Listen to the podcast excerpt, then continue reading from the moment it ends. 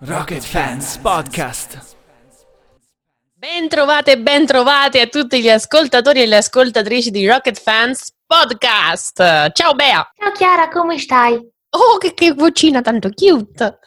Sì, non sto. Ok, basta, Oh, scusate. abbiamo parlato questa tutta la puntata. No, perché abbiamo grandi ospiti oggi. Sì, in effetti eh, dovremmo anche darci un tono un pochino invece di fare le cretine in questa maniera, ma eh, che cosa ci vogliamo fare? Nulla perché siamo noi, quindi non potrebbe essere differentemente. Comunque sì, come diceva Bea, come anticipava Bea, ricchi premi e cotillon e un ospite pazzesca, pazzesca, con tutto il rispetto e l'amore per Mischeta. Per la mischetta, cos'è che hai detto? Mischeta, con pazzesca. Tipo, con tutto il rispetto per chi? Eh, ok, vabbè, ma è un ospite pazzesca effettivamente, cioè quindi ci sta questa cheat, questa cheat. Decisamente, è mm, una delle persone che, mm, essendo mia coetanea, per- ho- da quando l'ho scoperto ho- sono rimasta tipo un attimo di sasso nella serie, mamma mia, dove è arrivata lei? E- però è una di quelle figure di, di riferimento proprio per l'ambiente che sicuramente ci potrà dare una visione da dentro molto molto interessante e anche dei consigli che sicuramente per molti e molte di voi saranno utili da seguire. Esatto, diventerà tipo l'aspirational goal di tutti voi, già lo sappiamo, già lo so. Chiara, tu lo sai, Lo so. Lia, tu lo sai, lo sappiamo tutti, e- ma io direi l'annunciamo o partiamo pronti via? A te questo onore, per cortesia, Miss Bea. Hai fatto la rima!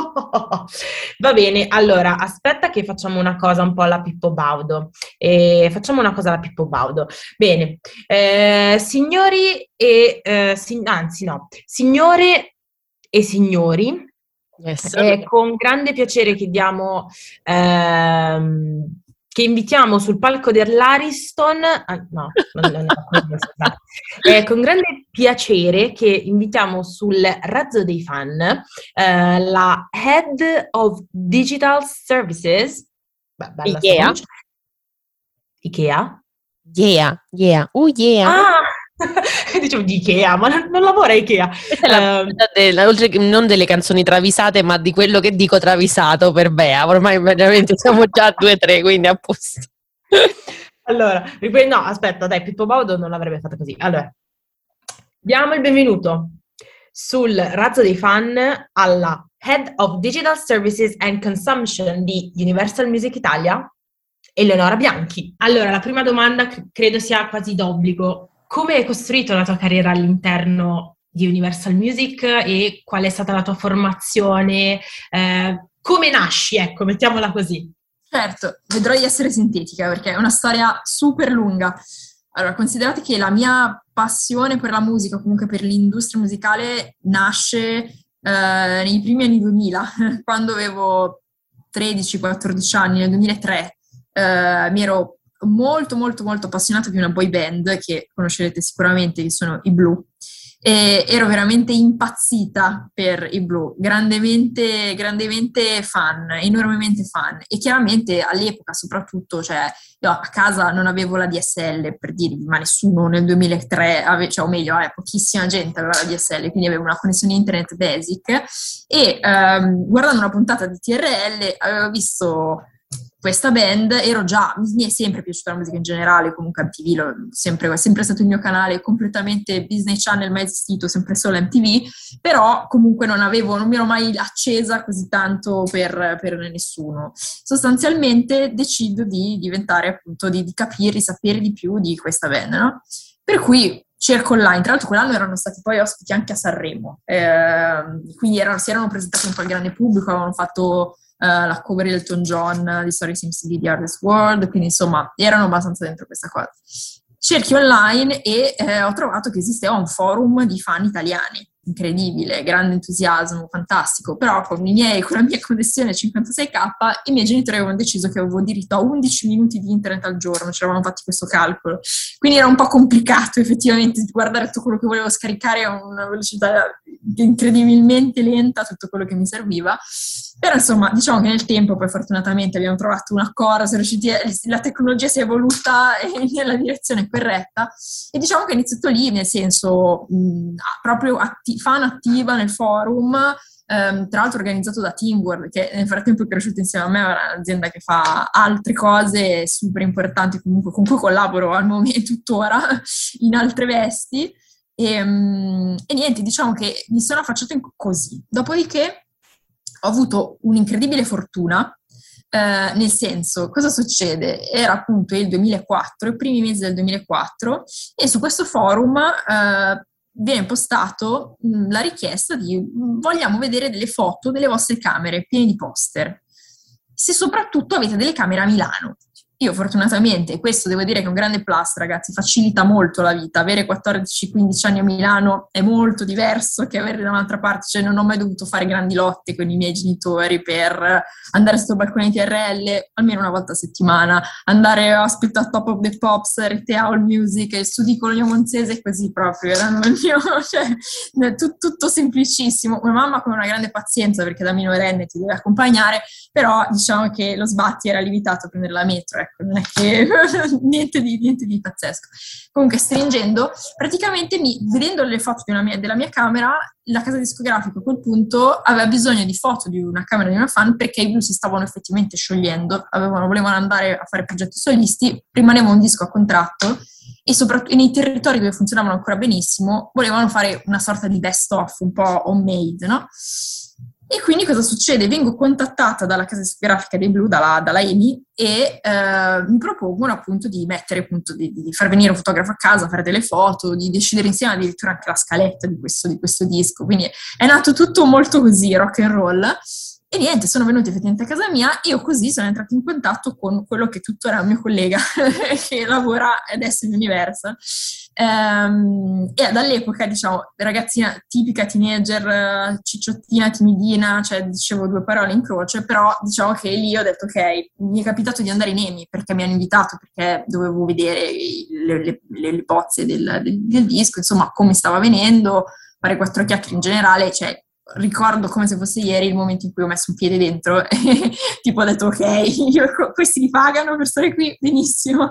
E, e, e, niente, è stato veramente illuminante, vediamola così. Già comunque come cosa mi sarebbe interessata, però vedere che ci sono aziende che fanno questo, poi all'epoca Emi aveva degli uffici fantastici in San Babila a Milano, cioè quindi e anche la location premiava, eh, non, era, non, c'era ancora crisi nerissima, mettiamola così, era un po' all'alba della crisi nerissima della discografia, quindi insomma ehm, c'era, si stava bene. E da lì, insomma, mi è un po' partito questo pallino. Poi io in realtà all'epoca facevo liceo classico, ho sempre avuto, se, da sempre, un po' inculcata, credo da mia nonna, comunque in generale l'idea di fare la Bocconi, perché ho sempre avuto comunque una passione più economica. Il liceo classico è stato un po' una scelta azzardata, probabilmente, comunque più economico-scientifica. Quindi poi sono, sono, andata a fare la Bocconi, mh, già subito, comunque dopo il primo paio d'anni volevo fare uno stage, ho ricontattato senza vergogna la persona che conoscevo di Emi per, per propormi della serie, ok, ora sono cresciuta, voglio lavorare qui. Eh, non era il periodo storico adatto, nel senso che all'epoca c'era in, corso la fusione proprio tra EMI e Universal, quindi mh, molti posti di lavoro insomma, sono, eh, non ci sono stati più disponibili, c'è stato un po', un po' di rimescolamento delle carte in generale e soprattutto era un periodo di enorme crisi della discografia, lo streaming non esisteva ancora, stiamo parlando comunque del 2011-2012, quindi comunque il tempo non, era quello adatto per una cosa del genere, diciamo che comunque mh, non dico che avessi completamente accantonato l'idea, però diciamo che ne ero fatta già un po' una ragione, insomma, vedendo un po' le cose come andavano. Capitolo successivo, nel senso, faccio, faccio uno stage in tutt'altro, tra l'altro ho fatto uno stage in revisione, che comunque devo dirvi, qualunque esperienza poi te la giochi bene, ad, ad, oggi mi serve moltissimo, nel senso, comunque anche in un ruolo come quello che ricopro, è un ruolo basi- che di base commerciale, quindi sales, quindi uh, sapere cosa fa il finance e avere un'idea di cosa stiamo facendo è molto utile. Quindi um, ho parte la mia laurea che comunque supporta, però avere anche un'esperienza pratica è stato comunque molto utile. Uh, specialistica, anche qua mh, vado a fare un'esperienza all'estero, di stage all'estero. Non pensavo minimamente più alla parte discografica, vado a fare questo stage in um, Allianz, a Monaco di Baviera, fantastica esperienza di vita. Mm, però per dirvi con quanto il tarlo mi era rimasto in testa, a, Milano la discografia è tutta a Milano, benissimo, è in Italia, è Milano. In Germania è un po' diverso, hanno uffici un po' sparsi, il paese è molto grande, sono, comunque l'industria discografica là è, è molto florida, era già florida nel 2014 quando io sono andata là, comunque stavano già uscendo un po' dalla crisi. Mm, e sostanzialmente a Monaco vengo, capito, cioè praticamente la mia casa era a 100 metri dagli uffici di Sony a Monaco, cioè li vedevo e dico cavolo, fantastico. Eh, a quel punto appunto mi ero anche un po' informata a capire come fare, in realtà serviva sostanzialmente essere madrelingua tedeschi, quindi o comunque una, una, parlare tedesco molto bene e il mio A2 strappato nei sei mesi là non bastava. Quindi eh, diciamo che per dirvi che nel cervello era un po' rimasta no? come cosa. In ogni caso, lì a Monaco, appunto perché non, non, ero proprio fluente nella lingua, mi sono lanciata nell'utilizzo pesante di Spotify, cosa che in Italia, mh, considerate, eh, l'hanno lanciato nel Sanremo del 2013 sostanzialmente. Là era inizio 2014, sì, in Italia l'avevo usato qualche volta, però boh, con ancora un po' di, di non vera e propria passione, utilizzo, avevo comunque mie, i miei pod, i miei iPod e quindi insomma usavo principalmente quelli. Um, in Germania invece scopro che questa cosa funziona, funziona molto bene, è anche molto interessante, molto utile. Tutti ne parlano, cioè anche con i ragazzi, già con i miei colleghi, con gli altri, le altre persone tedesche o comunque abbastanza internazionali, era un argomento di discussione quello di Spotify, cosa che ovviamente da noi no. Quindi una volta che me ne torno con l'esperienza dove avevo anche pensato di rimanere, poi per mille questioni non c'è stato modo di proseguire, mettiamola così, dovevo tornare, fare la tesi e chiudere questo percorso senza pagare un'altra retta della Bocconi, così, per la gioia di mio padre. E, ehm, e quindi fare anche abbastanza in fretta.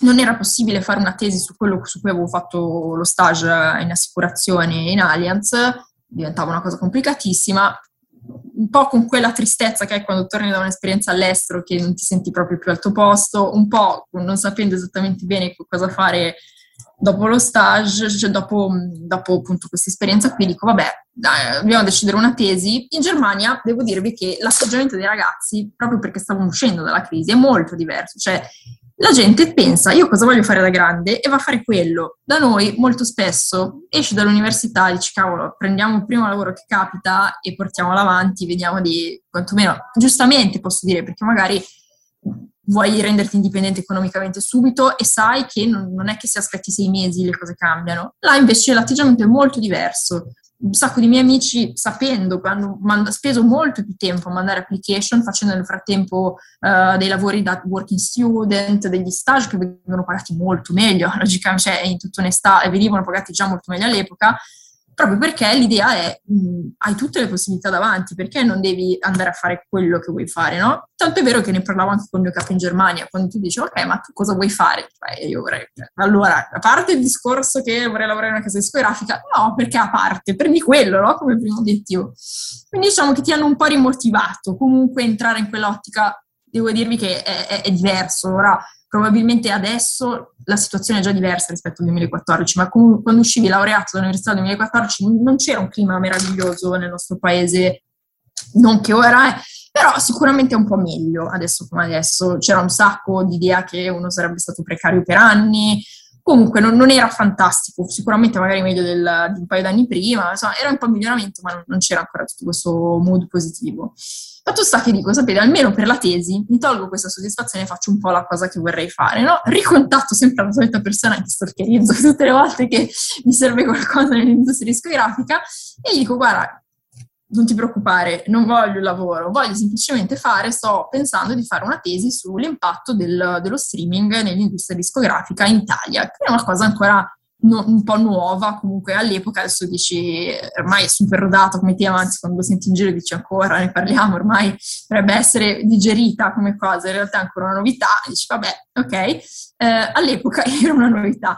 Quindi in realtà volevo capire se eh, lo streaming fosse definibile una disruptive, mh, innovazione disruptive con tutti i termini che nella... Eh, tecnicamente dal punto di vista economico e manageriale si associano a una, a una tecnologia disruptive, proprio così. Ehm, in realtà ho trovato super, disponibile, ehm, super disponibilità e mi hanno messo in contatto con la persona che si occupava di Digital in Universal. Benissimo. Vengo convocata per fare questa intervista alla persona che, insomma, che volevo sentire per arricchire un po' la tesi con, innanzitutto capire se sto prendendo la direzione giusta e poi mettere anche appunto una, un'intervista sul campo per arricchire un po' la tesi. E um, alla fine di questa intervista mi viene proposto di fare uno stage, quindi in realtà è stata un'intervista fatta a me, è valsa come mio colloquio l'intervista. Ovviamente, cioè, puoi immaginare, cioè, ci ho pensato 12 secondi, ma ovvio, cioè, non è, tra l'altro, nel senso, dovevo fare la tesi, quindi era anche abbastanza semplice. E quindi ho detto subito di sì e a settembre del 2014 ho iniziato a fare uno stage in Universal e da stagista mi è stato affidato lo streaming, ok? Tutti partner streaming, tutto, cioè così, perché comunque veniva visto come um, iTunes o comunque Apple, all'epoca c'era solo eh, iTunes in quel mondo, eh, lo gestiva un'altra persona che era poi il mio collega, diciamo, diretto, però tutto il resto, quello che era Spotify, non c'erano referenti italiani, quindi non è che ci fosse moltissimo da fare. C'era T-Music, c'era Deezer comunque erano viste come cose secondarie da fare sempre all'ultimo, necessar- giuste per una stagista. E questo alla fine della fiera è stata un po' la mia fortuna, perché poi io sono cresciuta insieme al streaming, sostanzialmente un po' in modo inquietante, in combo sui miei colleghi eh, all'incombere dello streaming. E, ehm, e, quindi questa è un po' la storia per farla brevissima. Eh, dopodiché, ovviamente, crescendo lo streaming, appunto, crescono le posizioni, cresce il team. Inizialmente eravamo tre persone, ora nel team siamo in 16, cioè, quindi insomma la, la, situazione è cresciuta abbastanza rapidamente, allargandosi anche ad altre tematiche, comunque non rimanendo proprio legati solamente allo streaming, però aprendosi più a tutto quello che è digital un po' a 360 gradi. E, um, direi che... Ah, no, guarda, hai dato una panoramica fantastica anche per quello che riguarda l'approccio diverso a livello europeo proprio di partenza per quello che riguarda studenti e ingresso nel mondo del lavoro. Quindi... Assolutamente, assolutamente. No, no, l'approccio, se era diverso nel 2014, immagino quanto ora possa essere diverso. Poi sì. mi sono confrontata subito con una realtà che è quella tedesca, eh, dove la, la l'ingresso nel mondo del lavoro è molto vissuto con molta più tranquillità, proprio più serenità, eh, indubbiamente, ma lo vedo anche ora tantissimi, nostra, vabbè, nella discografia in generale è chiaro, un mercato più grande, molto più grande e quindi è, è evidente che i team siano più strutturati, ci siano più persone, eccetera, però tantissimi sono anche appunto stagisti, studenti, e devo dirvi che forse ad oggi è anche un pochino più semplice anche dal punto di vista linguistico, o comunque nel, nell'industria discografica quantomeno, in un ufficio di Berlino ci sono anche persone che non parlano tedesco senza problemi, mentre uh, ai miei tempi trovare uno stage in Germania non parlando il tedesco non era stato per niente semplice e um, alla fine ho trovato una realtà dove si parlava anche i tedeschi tra di loro parlavano inglese, quindi comunque mh, è un, una realtà molto particolare. Eh, quindi sì, sì, sicuramente è un approccio diverso, mm, più sereno, sì, sì, senza dubbio. Poi hai, hai, nominato Teamword che fa parte del nostro bagaglio di esperienze, sia mio che di Beatrice, e la prima intervista che abbiamo fatto qui sul... A Marco, immagino. Marco, esatto, perché comunque sia noi siamo, anche noi siamo cresciute in, tra i vari forum, quando ancora appunto c'era mezz'ora di tempo al giorno davanti al computer con internet, non di più, e quindi... Eh, guarda che avevo l'ansia. Poi quando arrivava la bolletta a casa c'era da nascondersi ogni tanto, perché cioè, sapevo perfettamente che quegli 11 minuti diventava un quarto d'ora, spalmato su due mesi, o, o meglio, era, era, un trimestre, mi sa. Quindi figurati, cioè, si arrivava subito a delle cifrone, io dicevo, oh, ma è 11 minuti, cavolo. Assolutamente, assolutamente sì. Beh, o giorni dove, dove sceglievi di non connetterti per avere poi doppio il giorno dopo, cioè rendiamoci conto, se dici ora, cioè, un quindicenne ti guarda la serie, ma sei cresciuta in, boh, in, in qualche stato africano minuscolo in Italia. O qual, qual, quanti secoli fa e invece no. Eh, anche, anche, anche, anche, quanti anni hai esattamente? Esatto, esatto.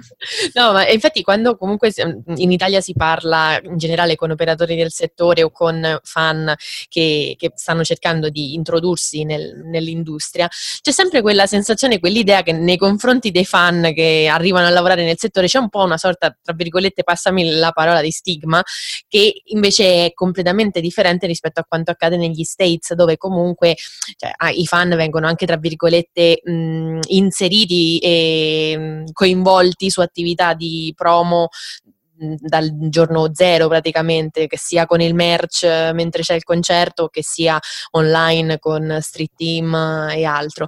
Certo, certo, certo.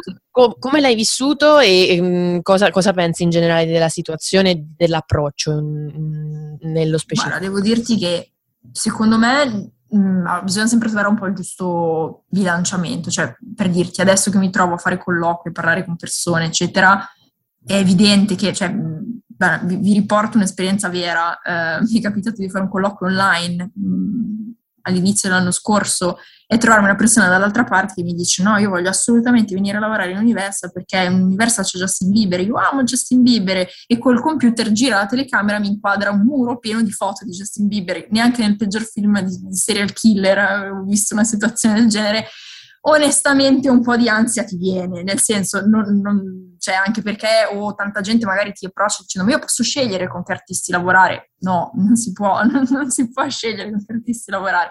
Quindi bisogna sempre, o altra, altra cosa, se è successa sempre con gli stagisti mm, che non hanno lavorato con me nel caso, che nei, ai, ai, tempi quando si poteva e l'azienda era, cioè ci sono artisti tutti i giorni che vengono in ufficio a trovarci, che sia per firmare contratti, che sia per fare cose molto meno di prima in un'ottica Covid, però in un tempo normale è all'ordine del giorno incontrare chiunque. Non puoi passare la giornata a inseguire gli artisti in corridoio per farti selfie, ecco, questo è un altro rischio.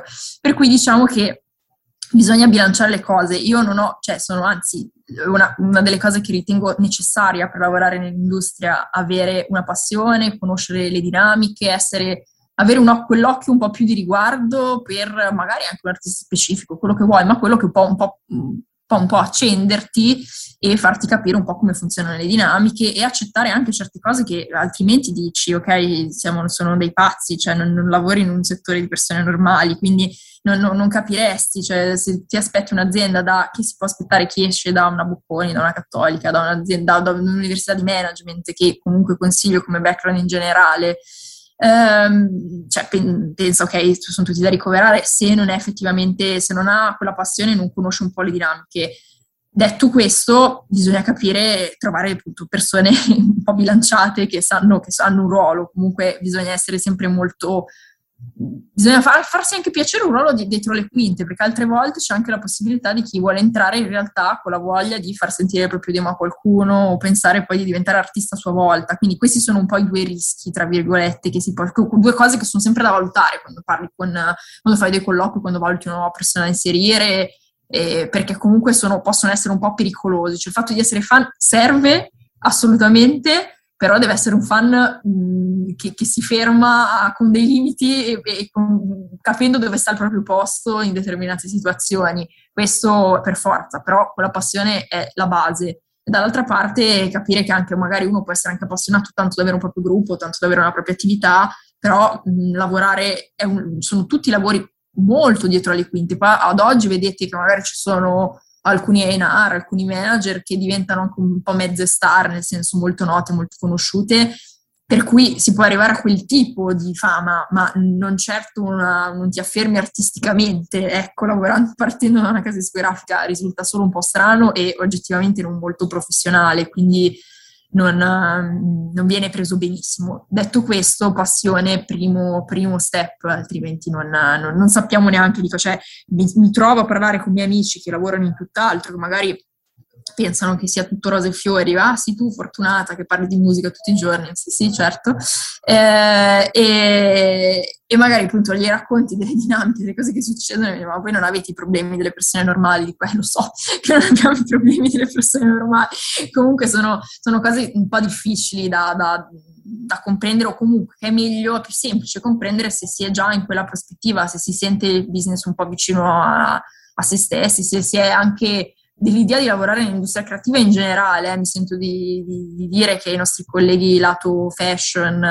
lato, ma forse anche lato editoria, non sono messi molto molto meglio di noi, quindi eh, è proprio una scelta di vita stare un po' nei media e nella parte, nella parte più creativa in generale. Poi chi lavora nel digital, come posso dirti io, mh, viviamo meno gli artisti, non abbiamo questa, questa, grossa pressione su avere proprio da gestire l'artista direttamente, abbiamo da essere mediatori in tante situazioni perché le aziende che trovi dall'altra parte possono essere Amazon, possono essere Spotify, quindi più o meno vocate alla musica di, di partenza, cioè, però comunque... Ehm, hanno le loro, sono delle multinazionali rigide, non stiamo parlando a chi è pronto a, a, è al servizio degli artisti al 100% su, con super flessibilità come possiamo essere noi.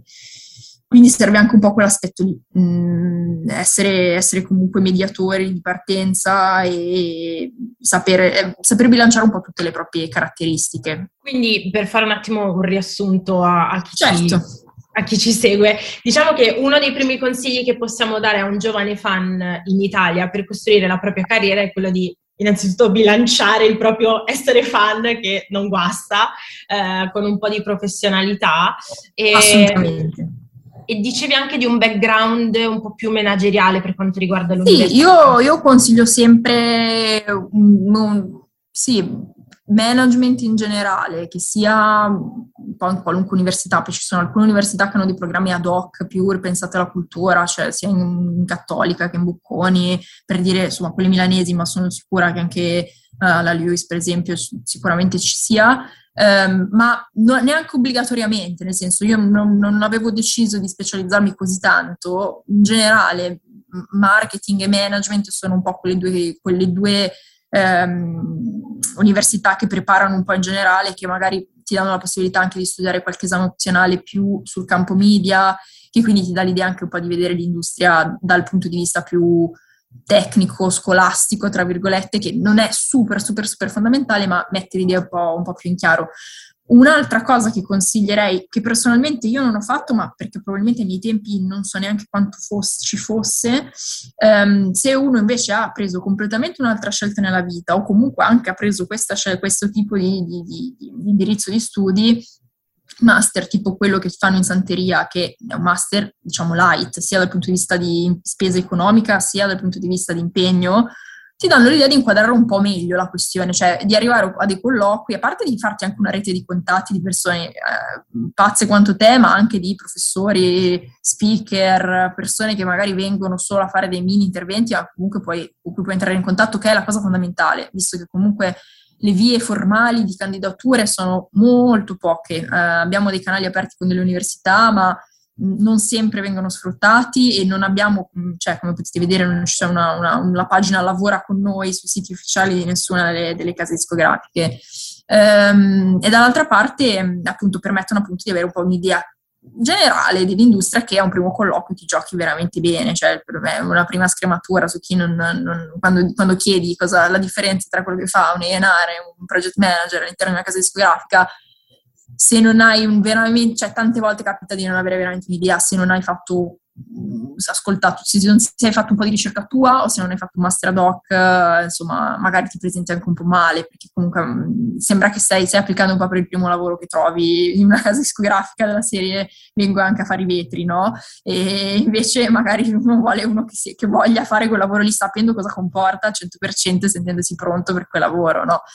Quindi mm, può essere utile. Assolutamente, poi anche con uh, Nur alla Bascia parlavamo del fatto di specializzarsi in un settore specifico perché va benissimo voler lavorare a tutti i costi, anche fare i vetri dentro la lana di Sì, sì, vabbè, ma li trovi, eh, trovi, trovi. Guarda, mi è capitato di tutto. Questi anni mi è capitato di trovare persone a cui io mi sono approcciata con grande entusiasmo perché dico, cavolo, vedo magari da LinkedIn che fanno un lavoro tristissimo, ma non vedranno l'ora di entrare in una casa discografica e invece sono felicissimi di fare il loro lavoro tristissimo. No, no, io ho una casa discografica discografica non me la sento, vabbè.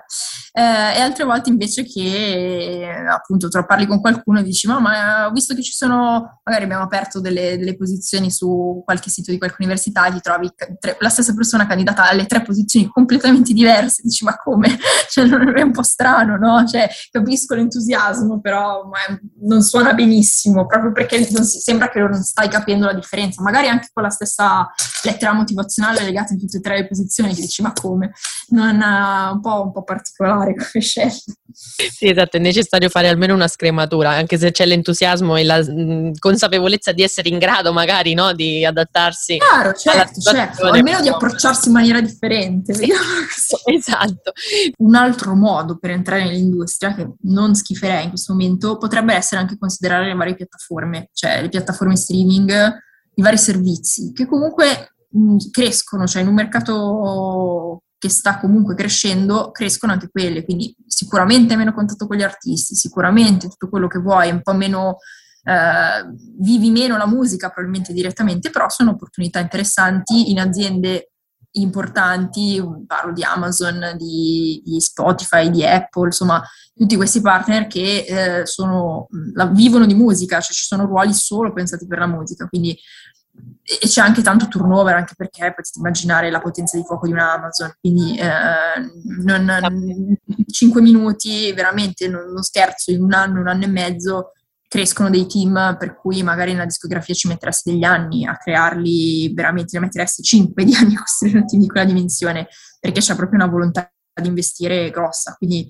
quella potrebbe essere una cosa da tenere sempre un po' sotto controllo. L'ultima domanda è mm, in merito a quello che è un po' più in generale come professionista del settore e donna, quali sono le difficoltà che si incontrano? Abbiamo intervistato ehm, sia appunto Nur, poi abbiamo parlato anche con dei membri di Equally, adesso dopo che ci, da Scisenso siamo passati a, in Italia con, a, a Equally in generale, quindi volevamo sapere un attimo quali sono state le tue, mh, i tuoi scogli, diciamo così, che hai superato, incontrato e quali invece magari sono stati dei possibili punti, punti di forza? Ecco. Certo, guarda, io dico, secondo me le cose cam- stanno cambiando, c'è molto cambiamento. L'industria comunque, eh, come, come sapete, avendo avuto una crisi molto grossa, ha un po' di scollo generazionale, nel senso che quando sono entrata io ero veramente una delle poche persone giovani. Uno si aspettava di trovare un ambiente super uh, young, in realtà sotto i 40 anni c'era pochissima gente. E quindi probabilmente un primo scalino può essere quello, nel senso ad oggi le cose sono molto cambiate, c'è un, anche un, un ricambio molto più, più, veloce, c'è un turnover anche di persone che magari escono, vanno a lavorare dalle piattaforme, vanno a lavorare nel management di artisti, si è un po' riaccesa tutta la macchina e questo fa bene in generale alla situazione e soprattutto porta sempre linfa nuova, no? Per cui devo dirti che c'è molta più apertura, non, internamente all'azienda io non ho mai avuto nessun problema, ci mancherebbe riguardo alla, alla mia età, al mio genere, è sempre stato tutto molto, molto semplice, forse anche perché ad oggi eh, è un'industria più guidata da quelle che sono le competenze tecniche che da quelle che sono le conoscenze o quello che poteva essere un po' il concetto di promo di, di, di, o comunque di, conoscenza artistica, perché per carità rimane, rimane super fondamentale. Io parlo proprio della mia esperienza, cioè nella mia divisione, essendo comunque la divisione a supporto, tecnica, tutto, e, e quindi molto più legata appunto alle, alle conoscenze mh, non c'è molto modo di essere fraintesi o di non essere compresi, cioè è mo- molto più meritocratico che quello che poteva essere prima, quindi c'è anche più margine di crescita e devo dire che io ne ho approfittato ampiamente di questa cosa, eh, mi sono trovata al posto giusto nel momento giusto, che è abbastanza fondamentale come nella vita in generale. Eh, e quindi devo dirti, secondo me le cose stanno molto migliorando, comunque anche quando c'è, c'è tanta attenzione alla tematica femminile che è, culturale, ragazzi, non c'è niente da fare. Non, non dico che eh, viviamo in un mondo perfetto perché non può essere, nel senso ci sono dei, dei preconcetti che nascono nella testa e che ci sono nel, nel, nell'atteggiamento un po' di tutti, per forza. Detto questo, quando il fulcro sono le competenze e l'attenzione passa più su quello, diventa tutto più semplice da un punto di vista sia appunto di meriti che di, di, essere presi sul serio e di essere ascoltati, perché quando una volta che viene riconosciuto quello e si passa su, quel, su quell'ambito è più semplice. Quindi la direzione che sta prendendo l'industria comunque è un po' più uh, votata a questo tipo di, di questo, questa sorta di razionalità che prima non c'era, che era un po' più guidata dalla pancia, ci aiuta molto da questo, da questo punto di vista. In più mh, mm, siamo pro- proprio forse perché creativi c'è più spazio in generale per l'opinione di tutti, quindi c'è molta inclusione, non ci sono limiti in quello che facciamo, quindi devo dire che si lavora bene da questo punto di vista ed è un, probabilmente un buon momento per essere qua, eh, quindi è uno dei plus della situazione.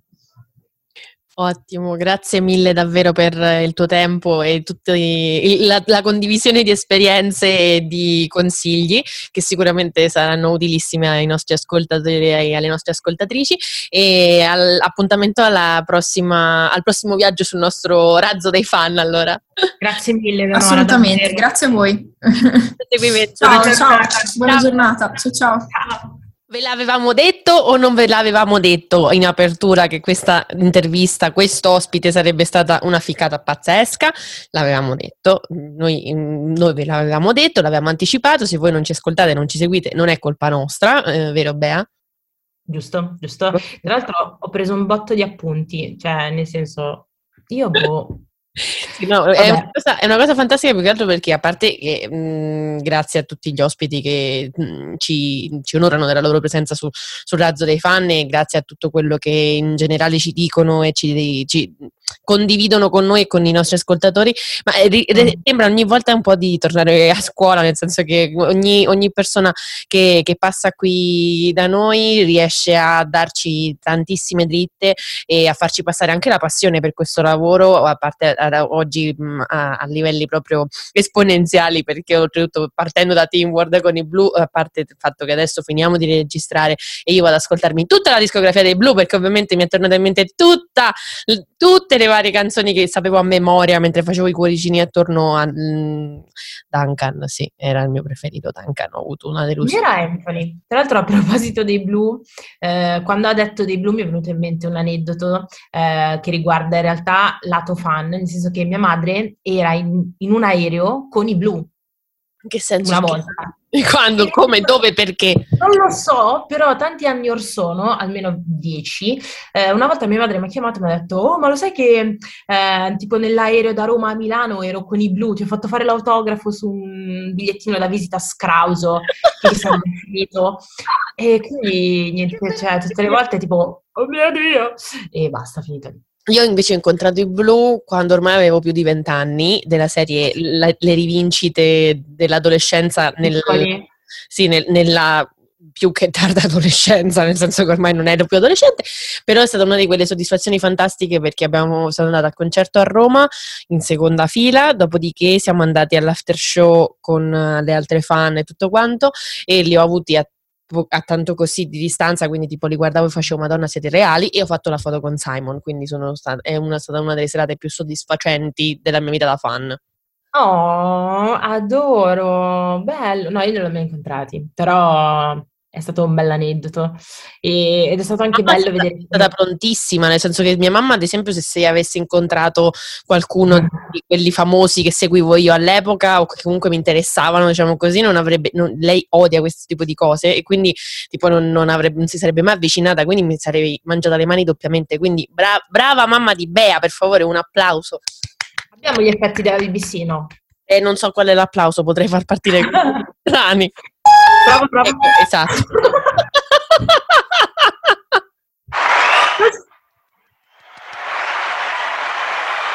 Ho trovato l'applauso. Che questo poi ci serve per il nostro prossimo episodio. Oh sì!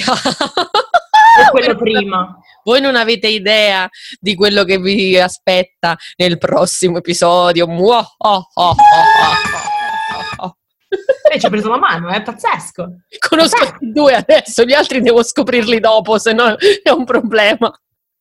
Li scopriremo solo vivendo. Esatto, esatto. Comunque, no, tornando seri, ringraziamo di nuovo Eleonora Bianchi per il suo tempo e per tutti i consigli che ci ha dato e le cose che ha condiviso con noi e sicuramente avremo modo di condividere sui nostri canali social delle perle che sono uscite durante questa intervista. E in tutto ciò siamo arrivati alla fine di questa puntata così ricca di contenuti e così ehm, divertente, ma che fa riflettere, come direbbe Michela Ciro. Tipo, fa, ridere, fa piangere, ma fa anche riflettere. Esatto, esatto.